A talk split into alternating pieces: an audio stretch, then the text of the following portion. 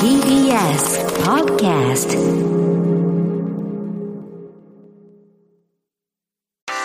文化系トークラジオライフ。文化系トークラジオライフ。今夜は今やり直しを考えるというテーマで私山本ポテトが朝4時まで生放送でお送りしています。さてリスナーのメールをいくつか読んでいきたいと思うんですが、えーおにぎりさん岩手県花巻市私はこれまでに複数回転職をしたことがあるので働くという部分におけるやり直しの経験があります。また今年で5回目の受験となる予定の社会保険労務士試験の勉強をやり直しています。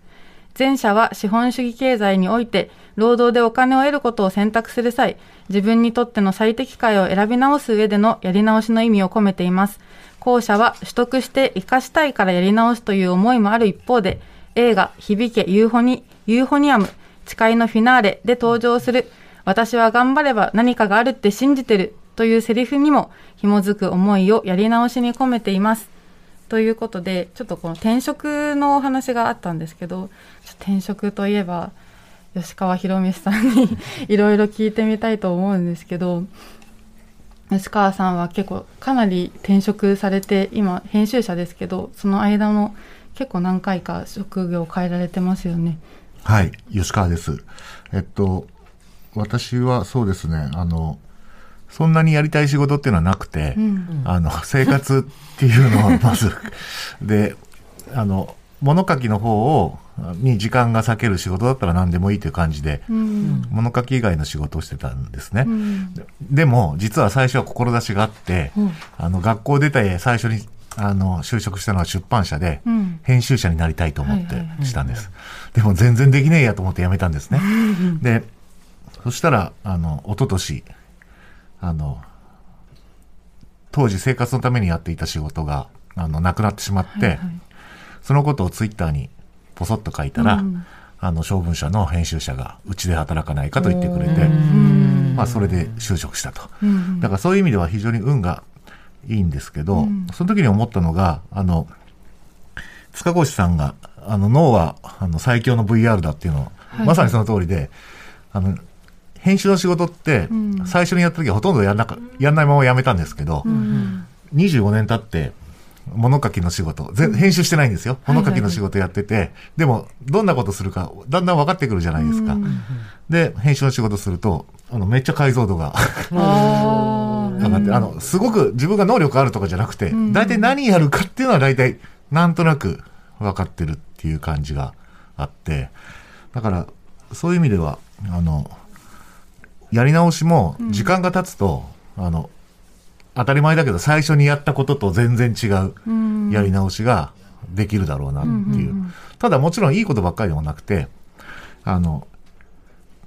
もともと別に編集の仕事やるなんて自分思ってなかったんですね。うん。で、やったら、今度ね、別、あの自分が書く方に全然身が入れなくなりました。ね。なんか今両立してお互いがなんかお互いを高め合うみたいな話になるんですかね、そういう美しいストーリーを期待するじゃないですか。うん。でもね、結構ね、もう、なんか、自分書くのは別にいいかな、みたいな感じにもなってて、で、それが自分にとっていいことかど悪いことかもよくわかんなくて、世の中から見たらどっちでもいいことだと思うんですけど、ファンにとっては残い念なことですよ。うん。自分でもなんか、これはいいのか悪いのか。で、一応それまでは結構でかいアイデンティティの一つだったから、それがね、シュルシュルシュルってしぼんでうんくるっていうのもあって。すごい永田さんがう なずいてますけど、永田のぞみさんが、はい。なんかどうどうですか今のお話。えーと僕はうんうん。そうさっきあのプロデューサーの方にあのライスワークの方どうなってんですかっていうのを振られて、いや勘弁してくださいって言いかけたんですけど、うんうん言いかけたというかまあ言ったんですけど、まあ、僕はライスワークの方はかなりあの本当に転々としまくってるんですね。うん。でなんというか自分がまあその新しいその仕事のための技術を身につけるとかっていうのをまあ繰り返しやっているうちにだんだんなんだか分かんなくなってくるんですよ。うんでこうまあなんていうかニヒリズムというか、アイロニックあるというかこう虚無的にですねもうなるようになれと、あの流されていきますよ僕はみたいな気持ちになっていくんですけど、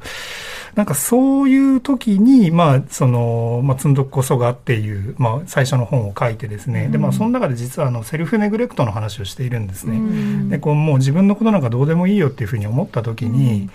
まあ、あのそうなっちゃうと、まあ、特に読書家の場合大量に本を買ってそれがひたすら滞留し続けて、こう家の中が本だらけになってしまって全部積んどくみたいな状態になるわけですよ。で、えーと、その中でこういやあのこの本は残しておきたいとかっていうのをこう選別する中でこう自分っていうのを見つけ直していく。でまあ、すごくあのできてる人には当たり前のことなんだけれども、まあ、できなくなった経験がある人は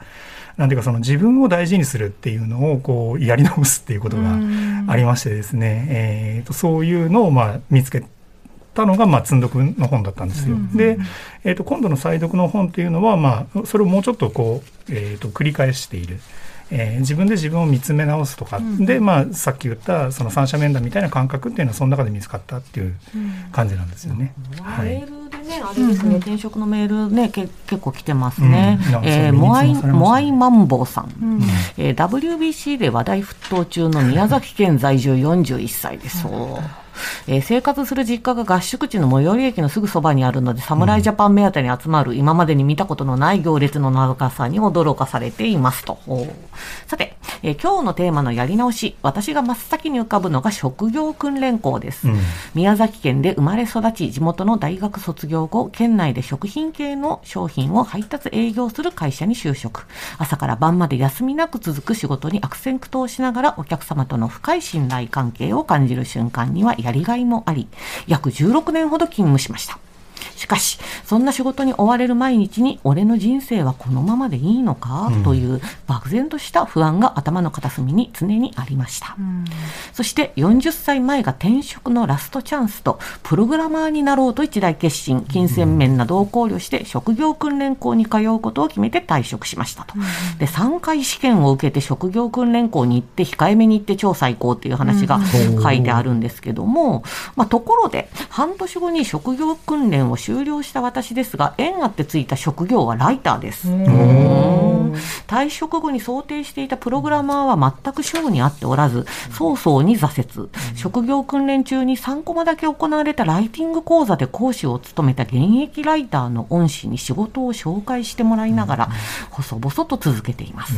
正直、バイトをしないと食べていけませんが、見ること聞くこと全てが仕事につながる職種で40歳を超えてからでも徐々に成長やステップアップしていく日々を楽しく過ごしていますと。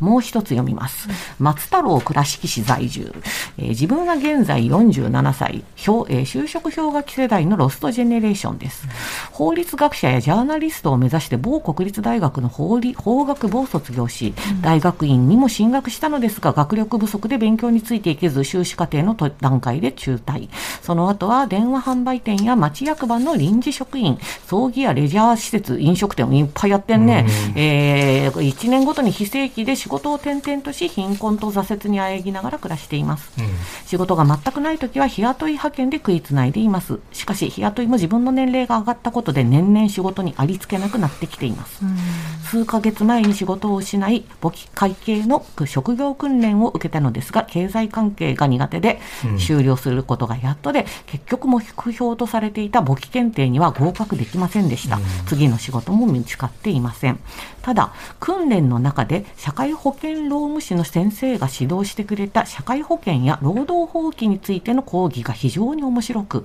また自分は大学で法学を専攻したこともあって、非常に懐かしく思いました。そこで自分も社会労務、社会保険労務士の資格を取り、それを仕事にしていきたいと思い、現在勉強中です。人生をやり直したいという思いで勉強していますと。で、ライターもやっているということですね。えっと、ノートと、えっと、アメブロをやっていて、えっと、評論ノンフィンクション系の同人誌を書いてコミックマーケットなどの即売会で、まあ、配布したりしていますよということですね。うん、なんか、しょむ研っていう、しょむはひらがなで、研は研究の研だね。それで、なんか、検索すると引っかかるんじゃないかな。で、この2つ、どっちもあれですね、職業訓練の話と、うん、で、まあ、そこで勉強したことがきっかけで、なんか執筆の方にも一つ軸足があるみたいな。そう長瀬さんが読んでいただいた話なんかすごくいいです、うん、こう転々とする中で、うん、なんか自分のやりたいことを見つけていくって本当、うん。うん、この話私大好きで。副産物が宝物になるってことですよね。いいですね、それあるよね、いや私もね今今大学の教員をかろうじて滑り込みましたけど、ね、大学の先生ってなるのが大割と大変なんですよね、でそれまではライターやってたんです、で,、うん、でそうなんですよ、でまあ、うんまあ、なんていうのかなこう企業のウェブサイトとかのライターの記事を書いてたりとかしてて、であれですよ。経営者にインタビューに行くんですよ、でそのなんか企業の成り立ちだとかなんかこう社長のなんかコメントみたいなのウェブサイトあるじゃないですか、そこのテキスト書いてたりとかしてて、自分家族社会学やってるから、私の中では全く結びついてなかったんですけど、それがね、うん十年経って、結局その時にめちゃくちゃいっぱいインタビューやってるのが、今すごい生きてたりするんですよね。だからね、なんかね、人生長いとどこかでつながるねって、小さんがどうぞどうぞ。あの、この3番のね、あ、3番、あ、3番言っちゃいけない。大丈夫。あの、太田、太田すいません。ちょっとね、ここで、あの、太田明日香さんの、あの、ちょっとつながってきそうなので、ご紹介させていただいていいですか？ライフスあライフクルーの皆さんこんばんは。やり直したいことというテーマで思い浮かんだのは英語です。で、えっ、ー、と、この下にね、ちょっとアンラーンっていう言葉を使って書かれているので、うん、ちょっとそこ、そこまで読ませてください、うん、えー、コロナ禍で在宅の時間が増えてオンライン英会話を始めました。人と、えー、雑談ができない時だったこともあって、誰かと画面越しでも話せるというのはとても刺激になりました。また思考法や話題について違う言語で考えたり表現することで、全く違う回路を刺激されるいい経験になりました。以前英語の勉強をやっていた時は完璧でなくてはいけないという思い込みもありました。ところがオンライン英会話をやってみて言語というのは完璧でなくても通じる。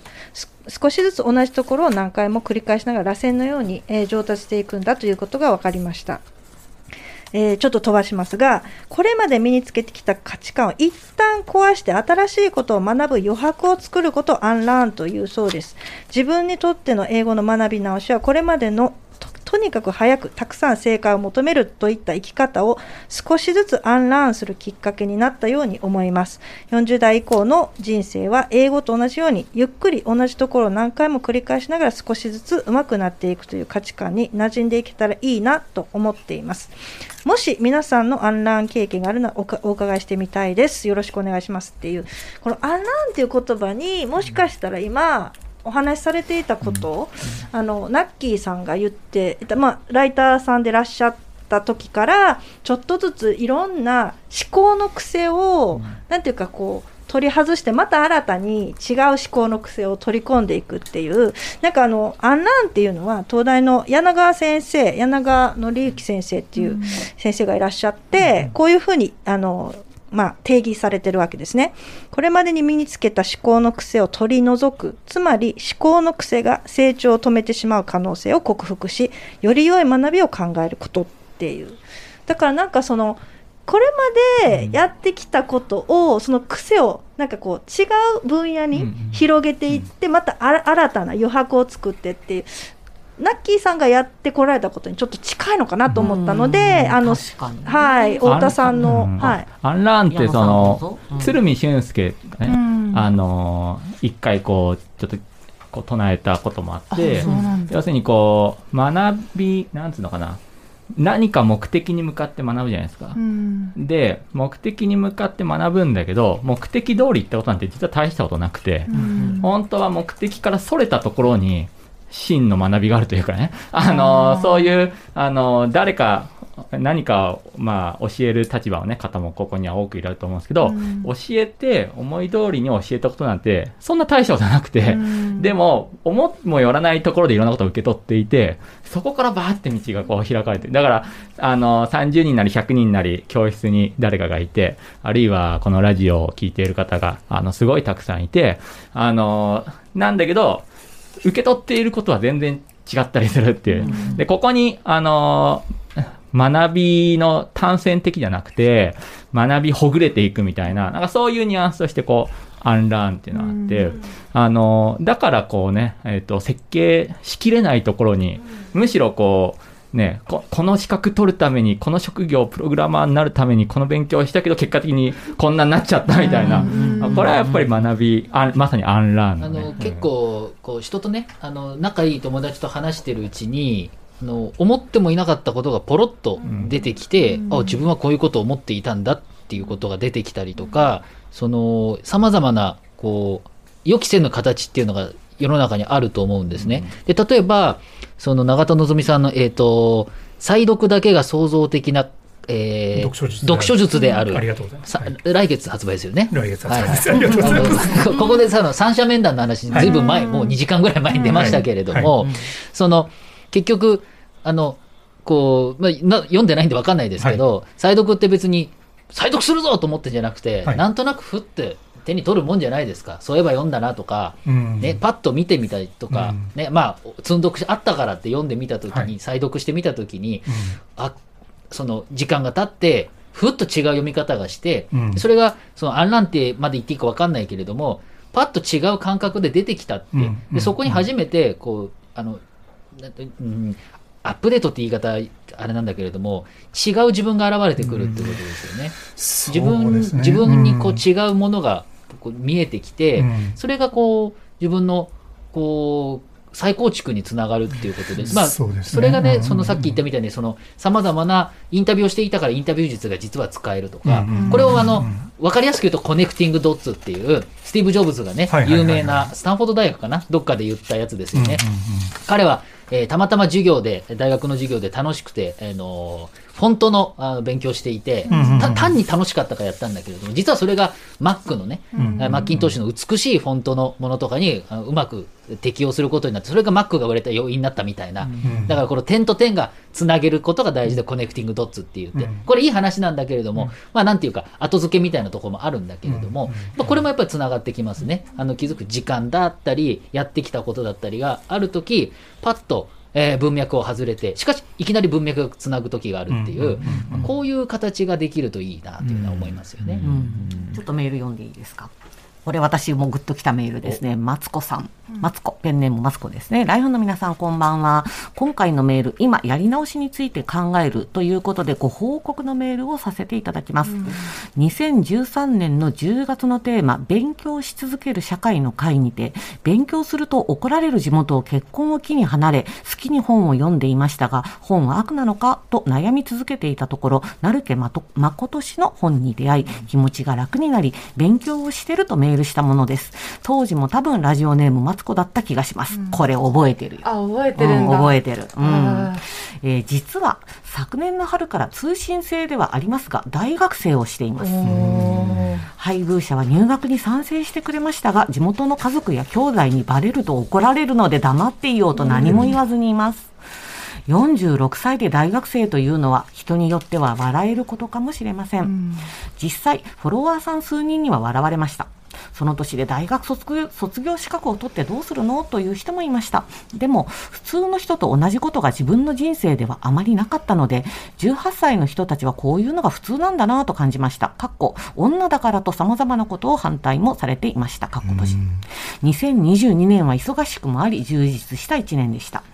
入学して1年してのご報告なのは、報告した後で学校辞める、無理ついていけないになったらどうしようと思い、1年頑張ったらにしようと思っていたからでした。学校独自のシステムに戸惑ったりしていますが、2年生も頑張ります。2013年の会にライフの皆様に背中を押していただきありがとうございます。勉強楽しいです。ありがてえ。あ、もう一個。大学はいいぞ。えっ、と、それにちょっと連なる形でもう一つ読ませてください。うんえー、匿名希望さんです。私は5年以上前に、えー、体調を崩したため仕事を辞めました。えー、その時私の2人の子供は小学生と中学生でしたので、生活を考えるとなかなか仕事を辞める判断を下せませんでした。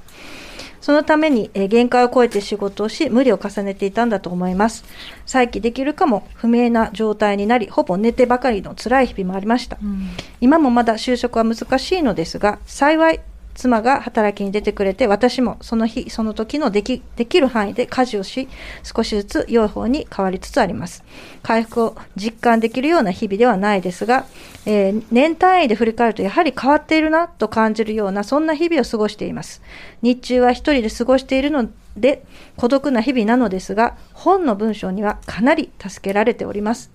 一冊丸々読了することはないですが気になるところだけをその時にできる範囲で読み、読んだ中から心に残った文章はメモを取りその文を読み返したり声に出したり重ね書きしたりして心にエネルギーをもらったり気持ちを切り替えたりしながら過ごしております。最近は近くの図書館に行ける時には少し行って誰と話すわけではないのですが図書館に行っていると孤独な時間が減り、心の安定がつながっています。心の安定につながっています。孤独を回避できるようなイベントや集まりは女性限定が多く、えー、男性の孤独に対しての社会認知度は低いと感じていますが、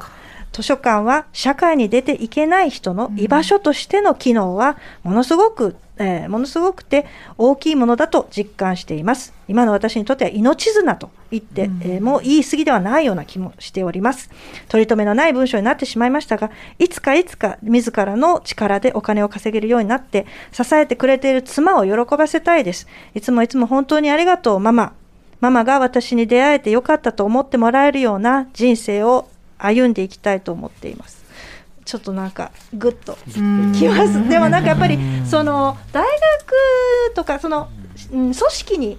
属さなくても図書館に行ってその読んだ文章から力を得るってすごいことだなと。このあの匿名希望さんのメール読んで思いましたね。なんかやり直しの場としての図書館の力って本当にすごいんだなって今メールを聞いていて思って。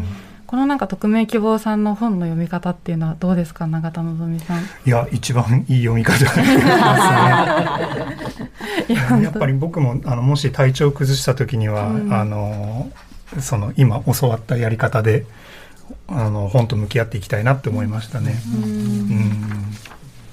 じゃあここで一曲吉川博光さんから曲紹介をお願いします。はい、えー今日は、えー、ザ・ハイローズで「チェンジング・マン」という曲です。うん、えー、これは私は、えー、自分の心づもりとしては、えー、いつも、えー、やり直しを自分でやってるつもりなんですけど、うん、そうするとあの自分が変わっていくと。うん、で時にはあんまりよろしくない方に変わったり、あの、結果的にまずいことになったりもするんですが、うん、そういう時には、このハイローズのチェンジングマンを聞いて、無理やり、あの、心を奮い立たせていると、うん、そういう曲になります。どうぞ。文化系トークラジオ、ライフ。